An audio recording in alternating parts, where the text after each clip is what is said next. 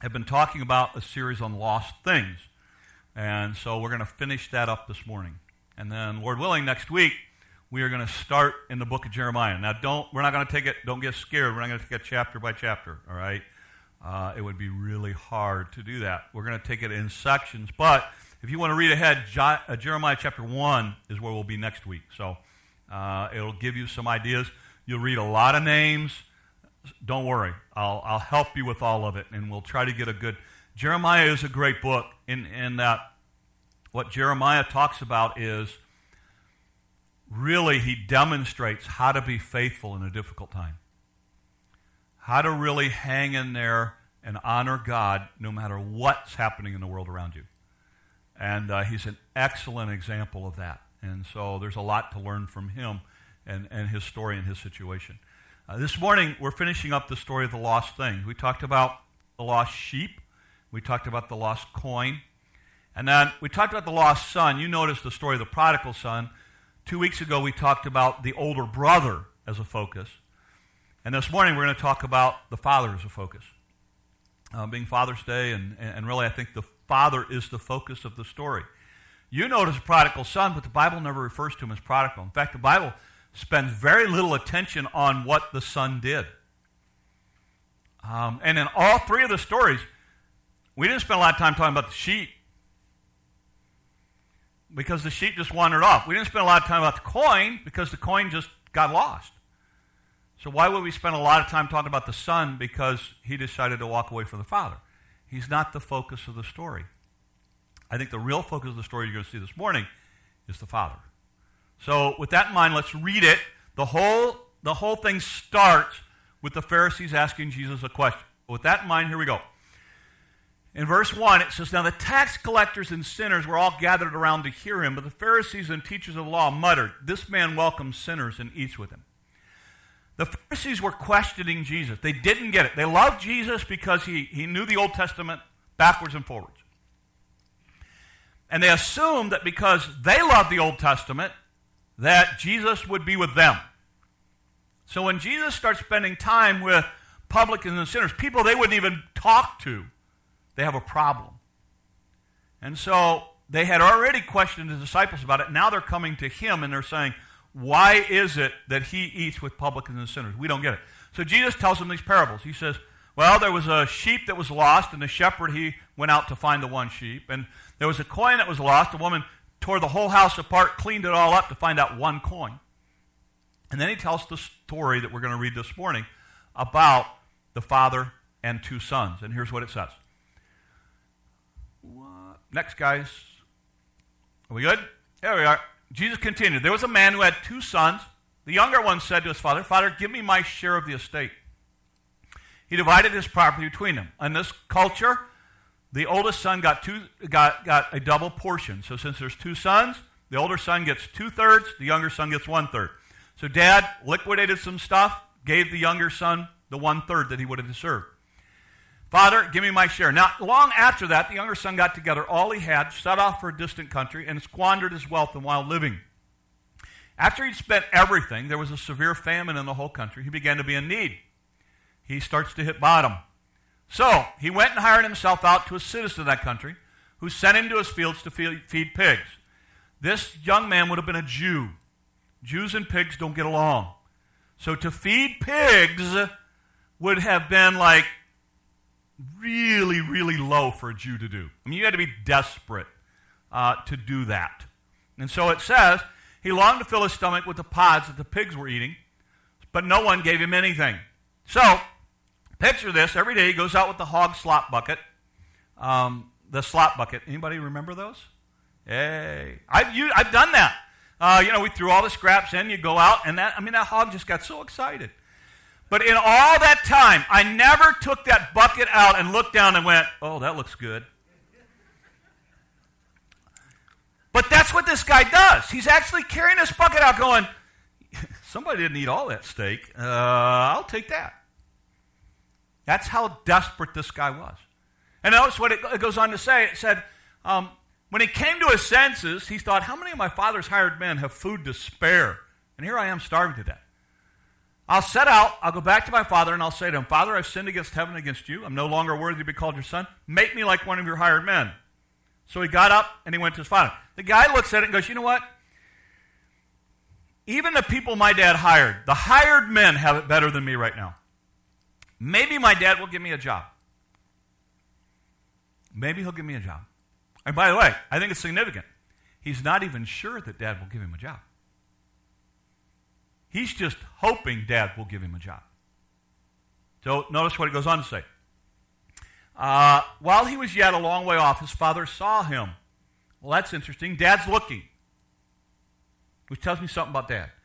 And it was filled with compassion on him. He ran to his son, he threw his arms around him, and he kissed him. The son said to him, Father, I sinned against heaven and against you. I'm no longer worthy to be called your son. But the father said to his servants, Quick, bring the best robe, put it on him, put a ring on his finger, sandals on his feet. Bring the fatted calf, kill it, let's have a feast and celebrate. For this, the, this son of mine was dead, he's alive again, he's lost, he's found, so they begin to celebrate. So we have how the dad responds to the son. And then notice what happens to the other son. Meanwhile, the older son was in the field. He came near the house. He heard music and dancing. He called one of the servants and said, What's going on? He said, Your brother has come, and your father has killed the fatted calf because he has, he has him back safe and sound. He said, There's a party. Come on, let's go. going on. The older brother became angry and refused to go in. So his father went out and pleaded with him. But he answered his father, Look, all these years I've been slaving for you. I never disobeyed your orders. You never gave me even a young goat so that I could celebrate. When this son of yours who has squandered your property with prostitutes comes home, you killed the fatted calf for him. My son, the father said, You're always with me. Everything I have is yours. But we had to celebrate and be glad because this brother of yours was dead and is alive again. He's lost and is found. And the story ends right there. Charles Dickens has called this the greatest story ever written. because when the story ends, we don't know what the son does. And I can tell you what I think the son does, the older son. But I think there's a lot of lessons in here of, of, of uh, that God is trying to teach. And so I want to look at it this morning a little bit from the perspective of the father. Because I think in this whole story, he's the focus. Not the kid, although the kids are important. The focus is the dad. And so I want to look at it a couple ways how the dad responds to the younger son, how the dad responds to the older son. Let's talk about the younger son. First thing you see when you talk about the dad and the older son is that he lets him go. I mean, you can't be any more ungrateful than to go to your dad and say, Look, dad, you're not dying fast enough. Give me my inheritance now. But you know what dad does? Dad goes, okay, I'll liquidate what I need to liquidate and give you your third down. He lets him go. And I think that is incredible in the story. Here's why. In the story of the sheep, when the sheep is lost, what does the shepherd do? Help me out. He goes and finds the sheep, right? The focus is on what the shepherd does. When the woman loses the coin, what does she do? She goes out and looks for it. But when the son wants to walk away, what does the father do? He lets him go. He doesn't go running after him. He doesn't beg him to stay. He allows him to leave. And I think that is an incredible, because what I think is, in the first two parables, the focus is the idea of, if you will, God responding. God seeking the, the, the, the coin, God seeking the sheep. In this story, the focus is the responsibility of the people. And in this story, what happens? The, the, the, the son comes to dad and says, This is what I want. And dad says, Okay. If that's the way you want it, I will let you go. I think there's a lot to be said for that in our culture. Because you know what I see?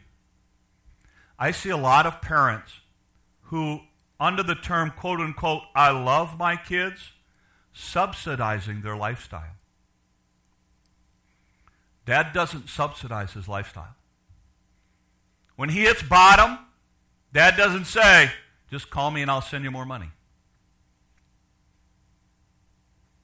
He does a really tough thing here by saying, if that's what you want, then I'll let you go your way and do your thing. And um, I, I, I, can't say it enough because in our culture, this is what I'm seeing. I, I, I've counseled enough and know enough to know that most people who live destructive lifestyles cannot subsidize it on their own. Somebody has to enable them. And most of those people who enable them do so out of a false love or a false guilt. Because I could never let my kids sleep on the street. But this dad does. Can you imagine your kid having to go through the garbage to eat? Oh, I love my kid too much. I never let my kid do that. It'll be the hardest thing you ever have to do. But this dad says, if you want to go that way, I'm going to let you go that way, and I'm going to let you hit bottom. And as hard as that is, that's the image of this father that we get here. This father says, I'm going to let you. You want to go all the way to the bottom? I'm going to let you go all the way to the bottom. And that's tough. That's really, really tough. But here's something else you know about this father. This father had created an environment at home that was appealing to that kid. You get that? Because when this kid is at the bottom of the bottom and he's going, man, I got to pick through the garbage to get something to eat. What comes to his mind? Home. Dads, you want to know one of the things, grandparents, you want to know one of the things you and I have to do? We have to create an environment in which our kids, our grandkids, feel safe and secure and know they're loved and know they're welcomed.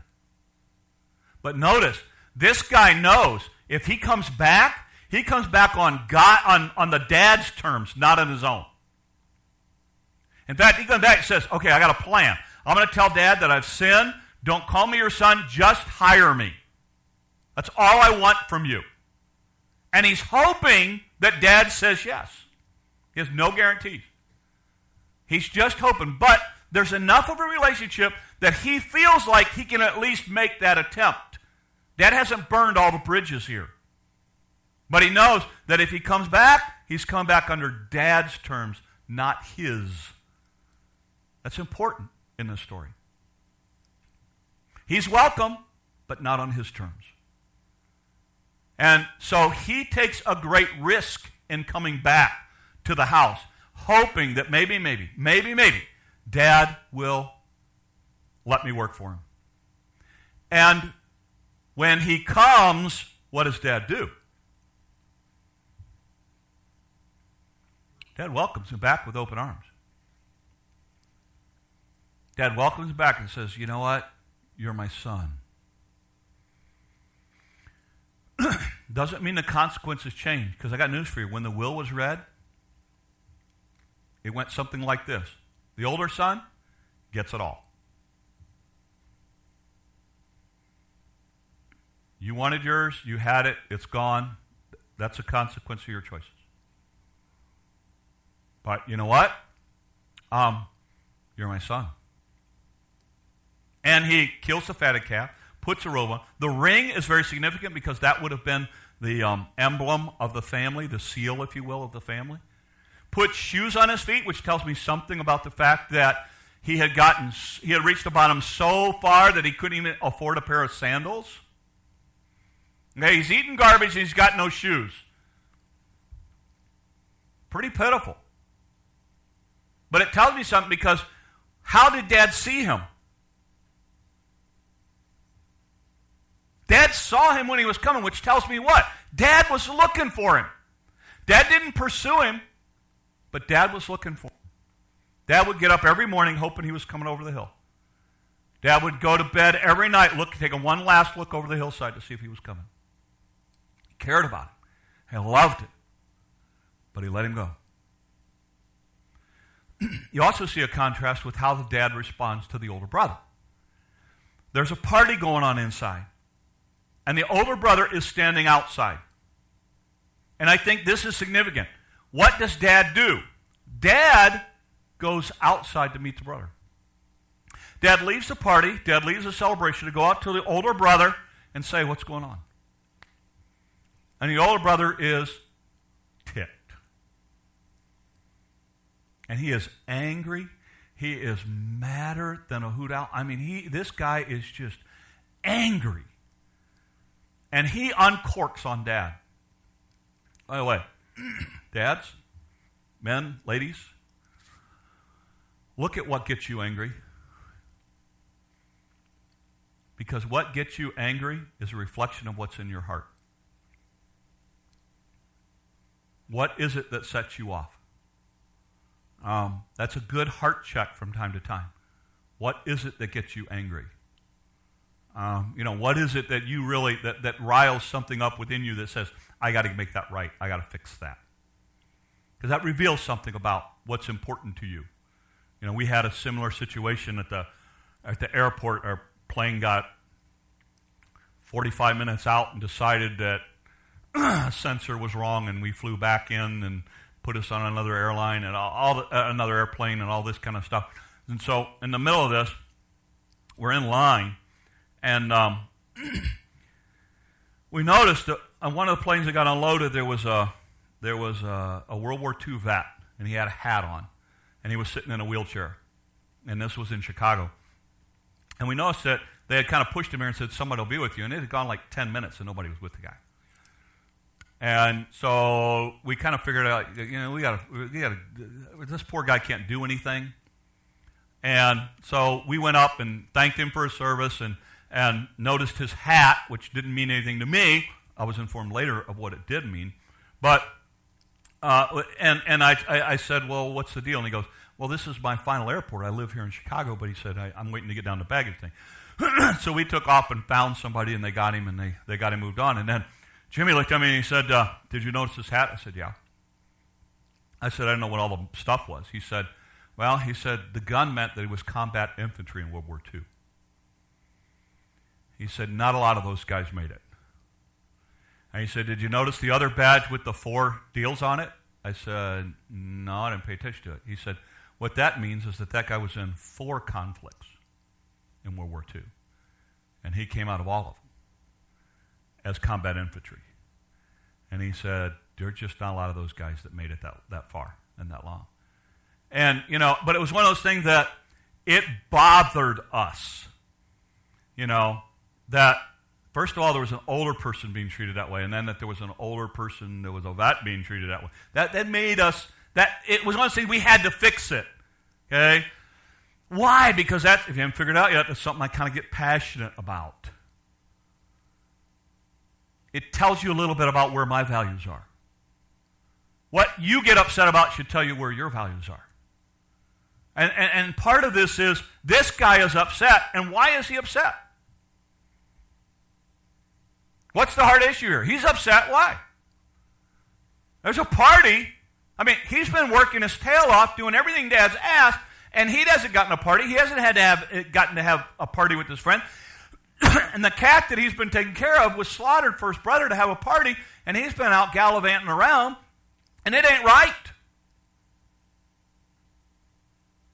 And dad says, Look, everything I've got's yours. You got the rest of it. You wanted a party, go kill a calf. Come on in and join the group. Join the family here. Be a part of the family. And the story ends with the guy standing outside. Big picture. Big, big, big, big picture. What Jesus is saying to the Pharisees is look, you're upset because I'm in here with publicans and sinners. And they have become part of the family of God. And you've been out there doing all these things thinking you could earn your way into the family of God. And he said, look, in, in essence, what the story is about is Look, all you got to do is come in and join us.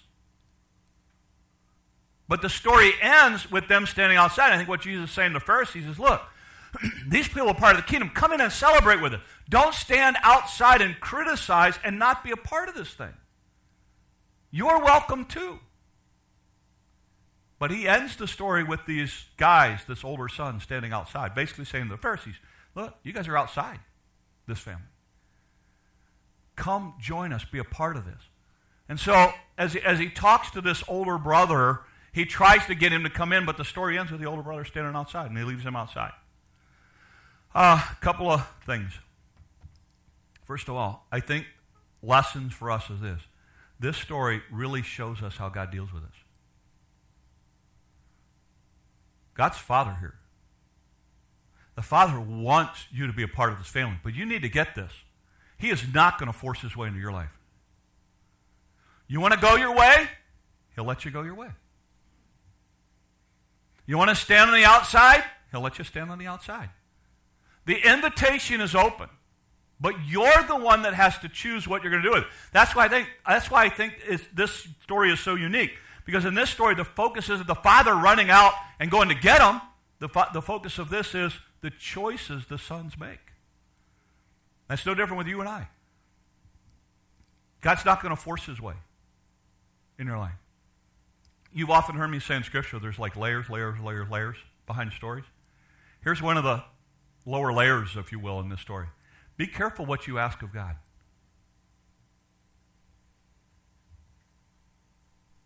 Because this son came to the father and said, I want my third. And the father said, Okay. You be careful what you ask God for. God wants to give you the best. So for me, I always say, God, this is what I want, but I really want your will more. God, this is what I want, but I really want your plan more. Lord, this is the way I would like for it to work out, but you know what? If that's not what you want or that's not what you desire, then you've got to give me the grace and the strength to accept this other the, another plan. So, you know, I never started praying, God, you know, give me this, God, give me this, God, give me this, name it, claim it kind of thing. Because if you're not careful, God might give you exactly what you asked for, just like the older son or the younger son. Eh, here's another lesson in this story. Just, just because nothing has happened to you, don't assume that's God's approval. Right? Let, let, me, let, me, let me flesh this out for you for a second. One of the things that your view of God, to a degree, is tied to your view of your, your earthly father. Okay? That, that's why it's so important for fathers to model God. A lot of your view of God is sourced in your earthly father. So, a lot of us grew up in homes in which father was the authority. And when you didn't obey the rules, what happened? You got disciplined, right? I mean, back in our day, it was a beating. Uh, you can't use that word anymore. You know, now you get a timeout. Uh, we're not going there. Anyway, uh, in that whole culture, what happened? So your idea was the role of a dad, the role of a father, was a disciplinarian primarily. So when you got out of line, dad's job was to, to, to discipline you in such a way that you got back in line right away. Agreed? Everybody know what I'm talking about? If you're not careful, then here's what happens. You start to see that, you start to see God that way. And so what happens is you make a decision that doesn't honor God, but you don't get hit. You don't get disciplined. Nothing bad, really, really bad happens. And you going, well, maybe it's not that big a deal. And then you go a little bit farther, and then, well, I didn't get in trouble. Maybe it's not that big a deal. Maybe, and you start to assume that it's approval. And it's okay to go the path that you're going. Where God says, I speak quietly with that still small voice, poking your conscience that you can sear, poking your conscience that you can quench, But you need to understand this God always has a line. You see this in the children of Israel. What happened? Children of Israel didn't have food, so what did they do? Gripe and complain. What did God do? He gave them food, gave them water. Go through it 10 times. Every time they get disgruntled, they gripe and complain, God takes care of the need. They gripe and complain, God takes care of the need. And they start to think that, you know what? The way to get something from God is just gripe and grumble.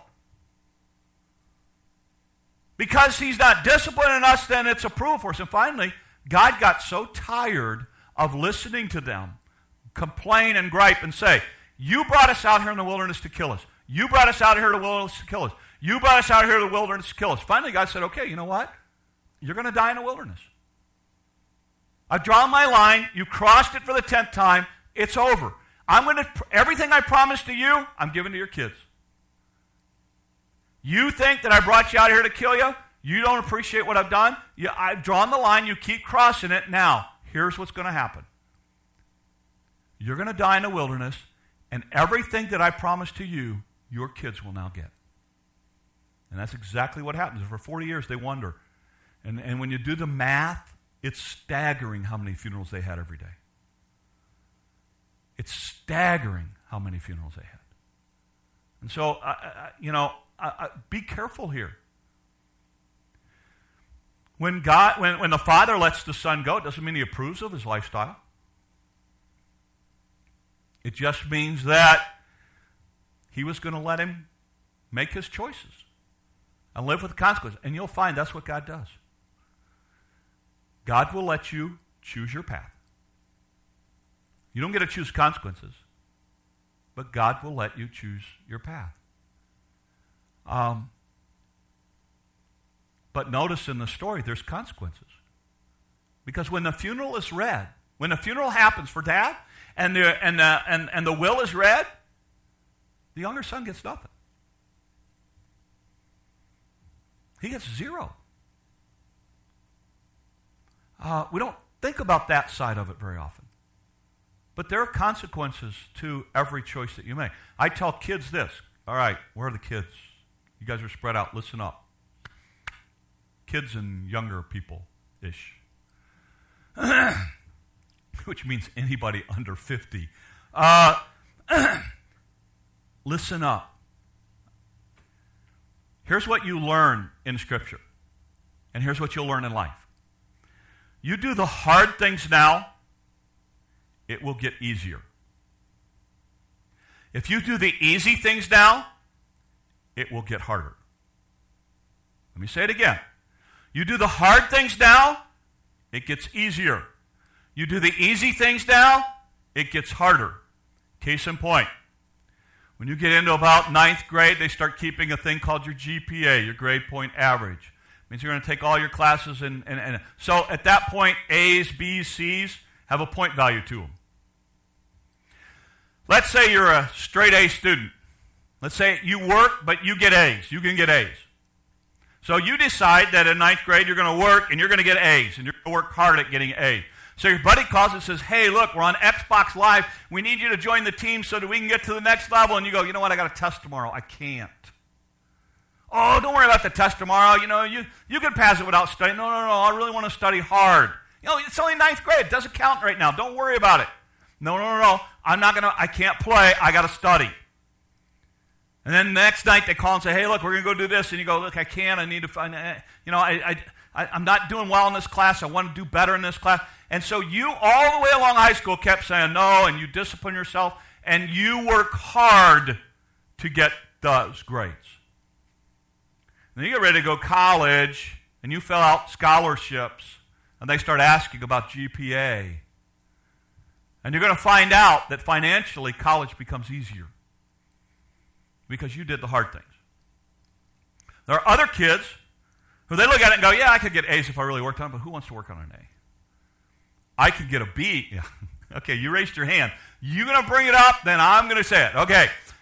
I have two children on both extremes. Both were capable of A's. One's philosophy was if I can get an A, I want an A plus.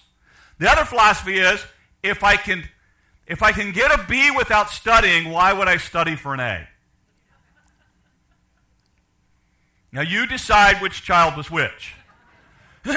so I got kids on both ends of the spectrum. So the one child decides, I'm going to do the easy thing now. If I can get a B and not study, then I'll get a B. And when they went to fill out, I filled out the college scholarship for them and helped them do the whole resume thing. It's amazing which one got offered more money and financially college became easier versus the one who's paying more college loans now because life got harder. Hard things now get easier, easy things now get harder. Got it, kids? Now, let me transition it to mom and dad. You want one of the curses of our culture right now? There are a lot of parents and there are a lot of grandparents who are raising their kids with this philosophy. I want it to be easier for my kids than it was for me. And in your desire to make it easier, you're crippling them. Because they grow up never having to deal with hardship, never having to deal with difficulty, and they get out into a world that is cruel and hard. I get that we want our kids to have a better life than we have. I get it. But let's keep it in perspective. And let's understand that struggle and hardship are necessary in order to produce the kind of kids that can survive that kind of world. And it's really, really important. And we've had a lot of discussions with our kids about if I could have helped you, I wouldn't. Why? Because if you can get through some of the hard things now, life will get easier. If you do it all easy now, life is going to be incredibly difficult and hard down the line. And some of you parents are holding the line. Kudos, I'm in your corner. Keep it up. Don't get discouraged. Don't listen to the other parents. You are the one ultimately accountable for what you do with that child, no one else. So you hold to the guns that you're, you're convinced in, in your mind that, that God wants you to do. Kids, listen. Be careful about always trying to make it easier. Practically, here's how I did it. When I start a week and I have a list of 10 things, you know which one I do first? The hardest and the one I don't want to do the most. You know why? Because at the end of the week, I'm not going to have the energy to do that, or the drive, or the motivation. When I sat down to study, you want to know what, what I studied first? The subject I hated the most.